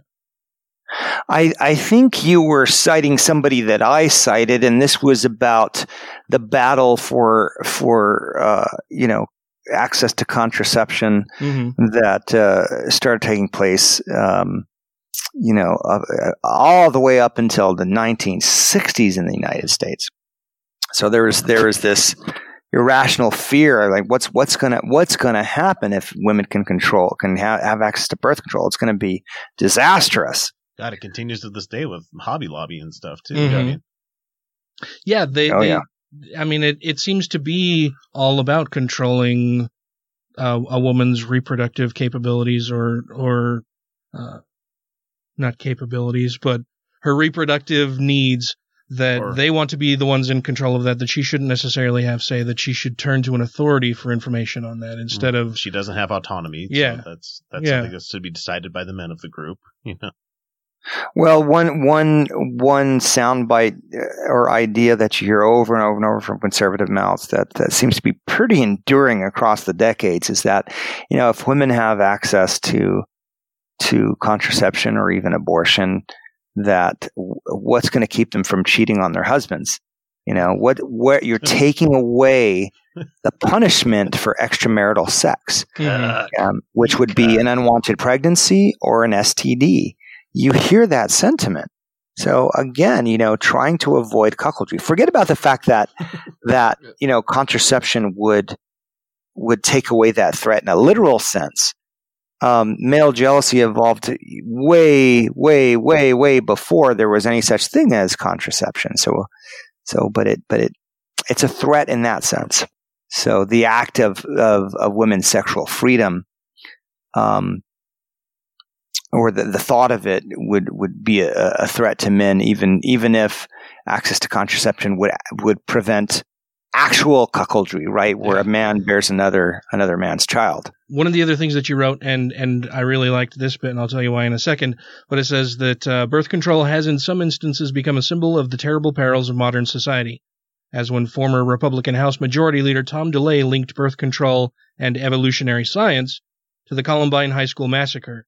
Quote: Guns have little or nothing to do with juvenile violence. The causes of youth violence are the teaching of evolution in the schools and working mothers who take birth control pills. And my, my note here says, thanks for reminding me of why and when I first decided I really dislike Tom DeLay. yeah, that's just preposterous, isn't it? And and it speaks to it speaks to this this uh, need to scare women away from sexual independence in that way. I mean, that's just that's just astounding. That's just that's just ridiculous, don't you think? oh, yeah. yeah. Yeah. Yeah, absolutely. And and kind of going back to the, you know, female conservatives and, and attractive people and everything. You mentioned Ann Coulter, which of course she's conservative. I don't I don't find her particularly attractive, but uh part of the book oh, it's talking about her support for Donald Trump. And you have a quote in here from her that says, My worship for him is like the people of North Korea worship their dear leader blind loyalty. Once he gave that Mexican rapist speech, I'll walk across glass for him. That's basically it. yeah, And, yeah, you know, she maintained that line of thinking until he lost his his battle for the border wall. And then, then all of a sudden he's weak and pathetic and he's, you know, basically killed any chance at a at a second term for his presidency. How how easy is it to set conservatives against each other and how can we exploit that? Oh boy, maybe I should get a maybe I should get a job as an analyst or something. I don't know. Yeah, I think I think you would do great as a political analyst, being able to exploit all of these all of these you know biological traits and things that a lot of people aren't necessarily aware of. Well, again, it's it's it's the fear sensitivity, right? I mean, which you're talking about among in Ann Coulter is the the rape fear she expressed throughout throughout her book. I mean, it's just it's just profound. But uh, then you have, you know, a, a, a chest thumper like Donald Trump saying, "I'm going to protect you from the rapists. I'm going to protect you from the Mexicans. I'm going to, I'm going to pr- protect our territory, literally by building a wall." You know, this taps into these ancient fears and these ancient impulses to to sidle up to to a large, powerful, loud male primate. And, and now he's going to shut down an entire border possibly over it. Yeah. Which is Oh, a wholly ridiculous thing by itself. Yeah. That's only like the ninth time he's threatened to do that. Yeah. Yeah. Right. Um, well, you've been ge- very generous with your time with us tonight. Uh, is there anything else you'd like to impart to us our, or our listening audience before we let you go? Boy, you you've you've covered a lot of important topics. Um, just go out and read the book. Oh, I should mention that uh, that for those who are fans of Alpha God, Seth Andrews recently did the the uh, the narration for the audio the audio version. Oh, nice. Okay. I'll have to go Yeah. and listen to it just because Seth has such a sultry voice. he does a fantastic job of, of bringing that to life. Yeah, absolutely. Is he going to be doing this book as well? Uh, don't know yet. Hmm. We'll have to see if we can convince him. You're going to be at the American Atheist Convention, correct? I am. Yeah, giving a talk there. Yes. well, we'll see if we can we can wrangle him into a corner and get him to agree to do that. Um, I look forward to seeing you there and and and uh, listening to your talk and visiting with you more offline and in real meet in meet space. Yeah, yeah. Listen, I, I I really enjoyed talking with you guys. It's always a lot of fun. Well, thank you very much. I really appreciate it, Dr. Garcia. Uh, if people want to get in contact with you, what's the best way for them to do that? Go through my website, hector-garcia.com. Okay. I'll be sure to put a link to that as well as both of your books in the ep- in the uh, notes for this episode. Thank you very much for joining. This Yeah. is this has been a real pleasure. Right on, man. Pleasure. This is Matt Dillahunty, and you're listening to The Godless Revolution. I feel like I'm wasting my life at meetings like this. That's absolutely what's happening. But if it makes you feel any better, there's no way not to waste your life. The best you can do is find something you love and work so hard and so long at it that it eventually becomes something you mostly complain about.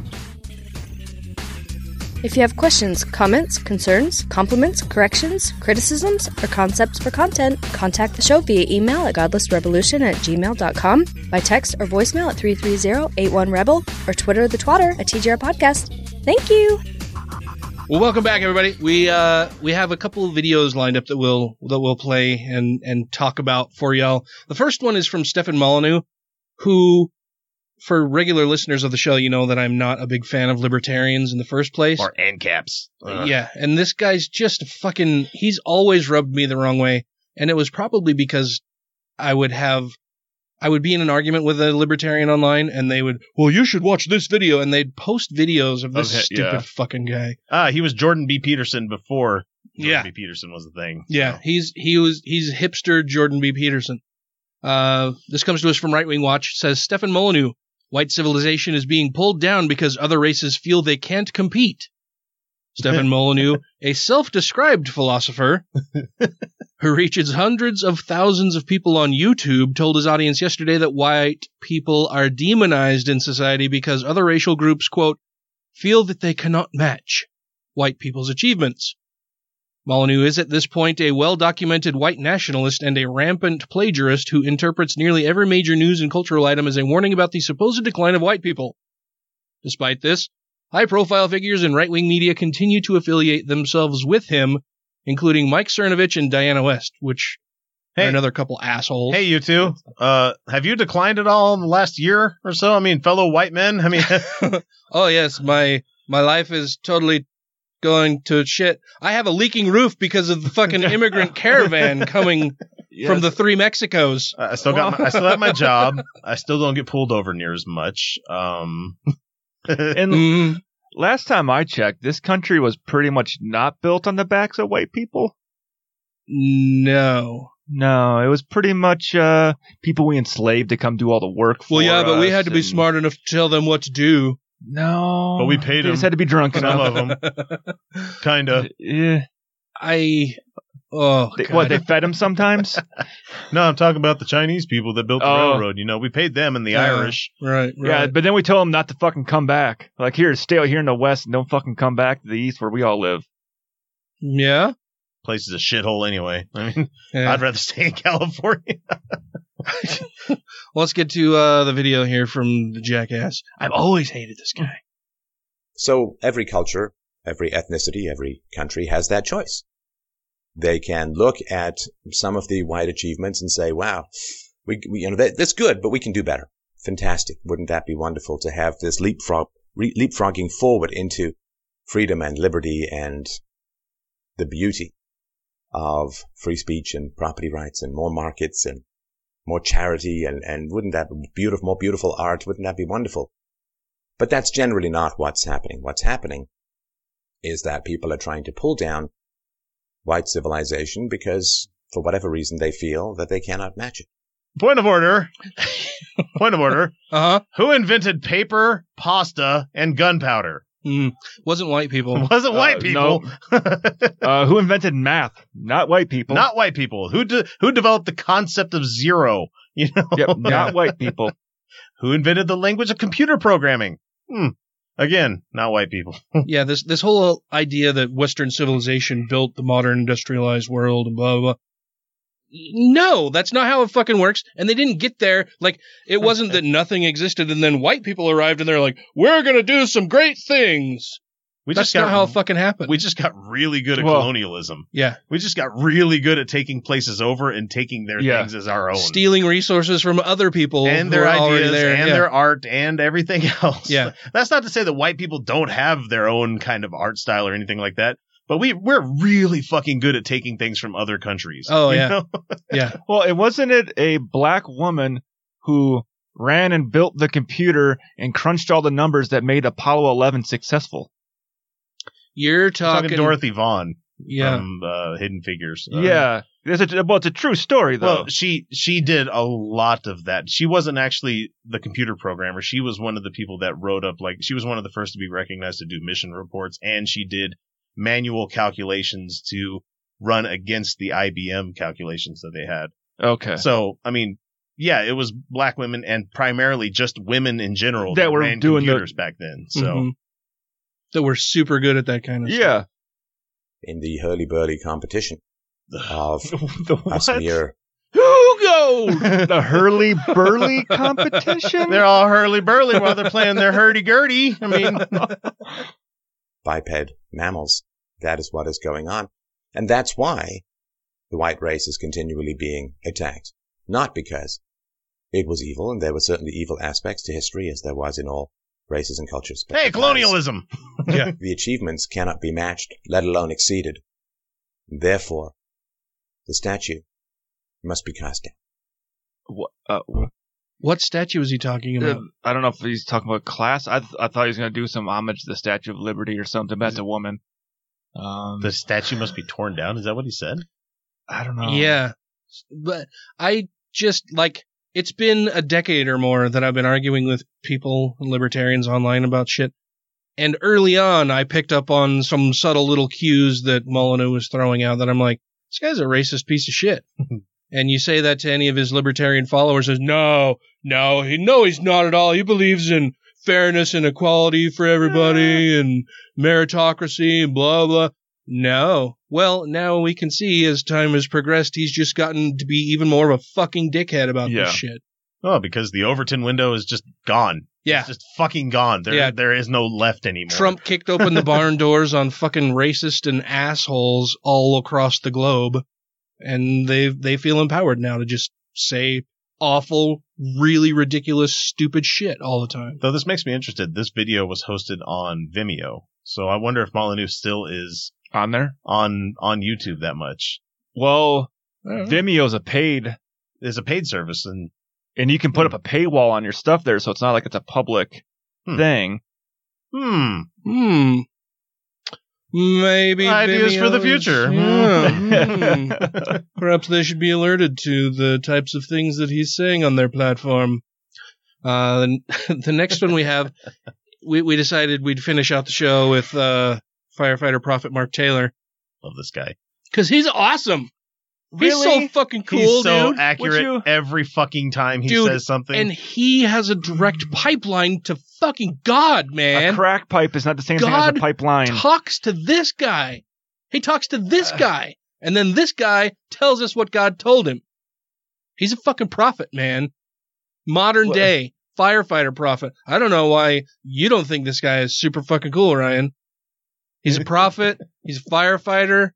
Yeah, not all firefighters are cool as me. oh, and uh, Uh, after seeing this video, He has a mustache. Not as cool as mine. I, I'm warning you guys right now. He's all over the map on this video. Oh, I'm Isn't that- sure. that's the way he normally is. It's like you don't know what the fuck this guy's talking about. Well, let's see. This also comes to us from Right Wing Watch. It says, Justice is coming. Mark Taylor issues an alarming prophecy.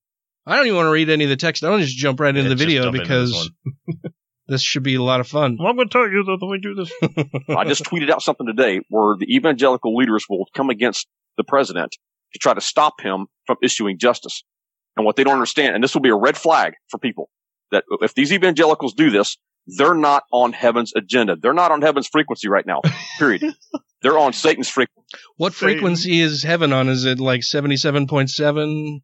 Oh, he's gotta be at- gigahertz, megahertz? I was gonna say he's got to be at least hundred.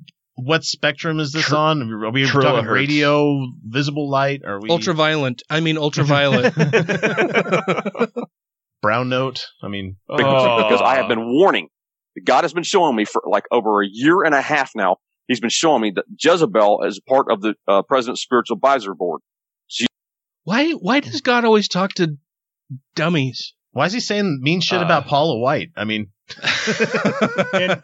Did he honestly just get an attractive woman on here just to nod at him? well, no, I, I like, I especially love the fact that over Mark's shoulder, you he has a Q. You can't see it right now because his head's blocking it, but he has a Q on his shelf for the QAnon folks. Oh, oh He's he falls in deep with the Liz Crokin folks. So Oy. president's spiritual advisor board. She, that spirit is operating on that board. That there was a decision. I didn't quite know what the decision was at the time when I was saying this, when I went public with it. because you're not privy to the conversation. There will be a conversation, you decision that the president has to make, and they will go against him. Basically, make it. it they, they'll say, "Well, it, it that's not godly. It doesn't sound godly. It tastes godly or smell godly." When it It does doesn't smell taste or like? taste gully? I bet godly tastes like bacon. Oh, godly. Yeah. kind of vinegary, So- you know, a little salty. a little bit salty. You know, Hmm.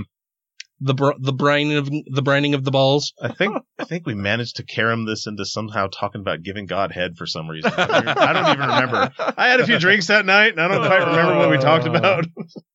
Yeah. You. in fact, they'll try to sway the president in the wrong direction, basically, because they'll say it's not godly, but in fact, God is in it. This is God's justice on the earth right now. It will be fulfilled. Nothing will stop what is coming right now. But these evangelical ah. leaders will make it sound like that, oh no, you're not doing God's work. We need to get along. We just need to, to just move forward with all of this stuff. You know, let the past be the past and let's move forward. Kumbaya. no, you don't understand this, guys. Justice is here. We've been praying for this for decades, including those that have gone before us. Praying for what? I, I, Maybe I should have read the, some of the text Justice, because, like, you know, I don't know what the fuck he's talking about. Justice for the For- baby eating and the yeah for Anthony. Oh, is he talking about like ultimate justice, the It- final solution? Oh no, I, not I think primarily he's doing the QAnon thing where he's talking about how the mass arrests are going to happen and we're going to get all the Satan believing pedophiles all rounded up and no one's going to stop them because God is not going to be swayed except by these evangelicals that are going to sway Trump some other direction. Yeah, jeez. But we are the ones that get to see this. And if, and I'm going to issue a warning here. If you don't have a stomach for justice, I'm glad he What does followed that up with like? something else Yeah. instead of just if you don't I have have a a stomach. stomach. like I hope I got one. I ate some pizza earlier. I You don't have a went. stomach I mean, you can go without a stomach, but for justice. you better get one quick. And you better get red pilled quick because Red there will pill. be fuck suicides, you. which we, Uh, Oh no! uh, I want to take the blue pill now. He went red pill on us. Yep. because there will be suicides, which we all know are coming. We've already had some. We've already had some. Like ah, just a few. Uh, you know, a couple tens of thousands of people per year. yeah.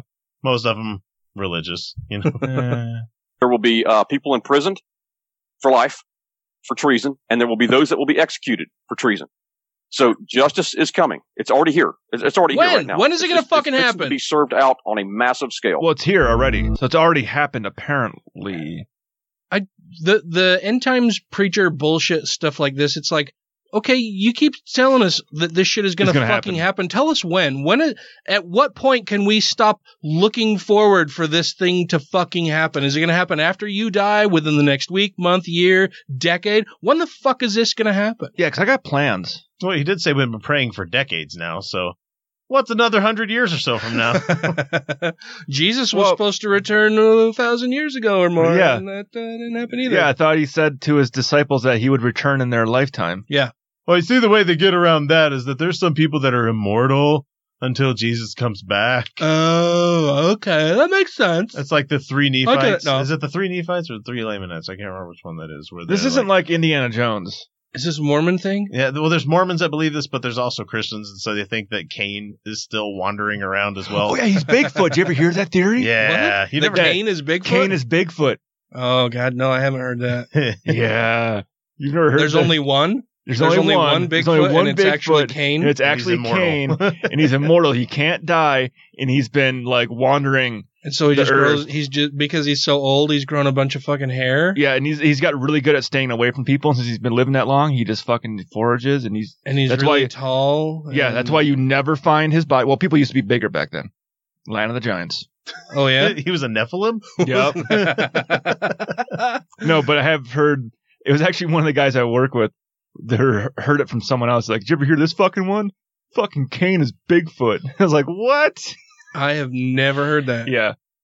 There's I heard a that one a few months ago. There's a reason the guy on Kung Fu's name was Cain. I mean, I mean, come on, think about it. Come on, think about it, guys. It just takes a second. It's easy to figure Just out. It, it, you just have to believe. Gross. well, we, we have like five minutes left if you want to find a video of someone saying Cain is fucking Bigfoot. I don't know if I want to do that though. Let's see. Kane is big. Can. Is Bugfoot. Can is Boogfoot. That sounds like a delicious uh, Kane meal to is me. Bigfoot. Well, not- even it's not Google's not auto- even auto completing No, that. Yeah. that's Does Cain still roam the earth? And does this account for? well. There's an LDS one. LDS living. Is Cain Bigfoot the truth behind five Mormon folklore stories? Oh God, we gotta look at that one first. This is from LDSLiving.com. Is Cain Bigfoot the story behind five Mormon folklore stories? I can remember. This is by Kate Ensign Lewis. I can It's remember Sign. Thank you very much. when I when I heard my very first Mormon myth. I was eight years old. Ah, the age of accountability. And one of my older sisters came to me and said, "Guess what? Steve Martin is a Mormon." She had heard from our cousins in Las Vegas about how he had gone on David Letterman, and when asked about Mormonism, replied, "quote That's a very private part of my life right now." End quote. It seemed legit enough to me. I started telling everyone in my small sphere, which was basically my friends in my valiant class, that the father of the bride star was LDS. I don't remember when I started to doubt the story, but years later I learned that the myth had started when a Mormon Tabernacle Choir member's son had written home saying he had baptized Steve Martin. Only, Different, different Steve Martin. Yeah, probably. Only after this excited choir member had told his friends did he realize he had misunderstood. It wasn't that Steve Martin. But then the story had spread like feathers in the wind. Because Mormons don't give a fuck about fact checking Yeah. or making sure what Or they want to believe someone can have the true. same name. or using proper euphemisms. Come on, man. Quote, storytelling is universal to the to the human species. There's no tribe, no country anywhere that doesn't do it, says Eric Eliason, professor of folklore at Brigham Young University. So, which part of the Book of gospel does he there? teach? Yeah. But he adds, quote, I can't help but wonder if there's something fundamentally oral and face to face about the Mormon experience. Fundamentally oral? and dick to face about the Mormon Ah. experience. Here are five stories that have long been told as fact. See for yourself what's true and what's not.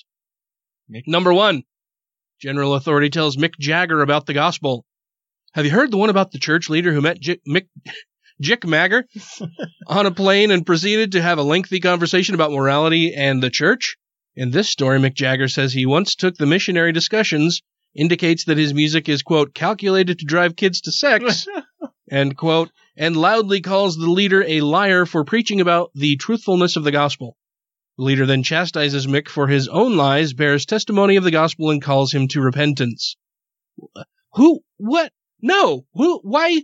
Why, would he spend any time with that guy? Yeah, why would you like if if You're some Mormon leader Yeah, if some Mormon leader started bearing his testimony and then called me to repentance, uh, fuck you. And here's here's the thing. Um, I don't think Mick Jagger flew commercial. Listen for yourself in this recording of the story as related in an address given by Elder Gene R. Cook to Ricks College in 1988. The story illustrates both a recognition of the church by the famous and the unwavering conviction of church leaders to the truth, even in it in the most uncomfortable situations. Even though when he's lying. And that that's it a says the. Mick Jagger thing starts at at 21, 21 minutes. minutes. I'm not even fucking listening Nope. Not gonna happen. Number two. Youth were generals in the War of Heaven. Of course that's a myth. A favorite quote of those speaking to uh. truth, attributed to President Boyd K. Packer or one of the other brethren, goes Capital something B. like this quote, You were generals in the war in heaven, and one day when you are in the spirit world, you will be enthralled by those you are associated with. Someone will turn to you and ask you which of the prophet's time did you live in, and when you say, Gordon B. Hinckley, a hush will fall over every hall and corridor in heaven, and all in attendance will bow at your presence. Why? In regards to this statement, President, pa- President Packer has said, quote, I did not make that statement. I do not believe that statement. The statement, on occasion, has been attributed to others of the First Presidency and the Twelve. None of the brethren made that statement. No, because everybody was a general in the war for heaven, except the black people because they were They couldn't be generals the- until 1978. Yeah, there you go.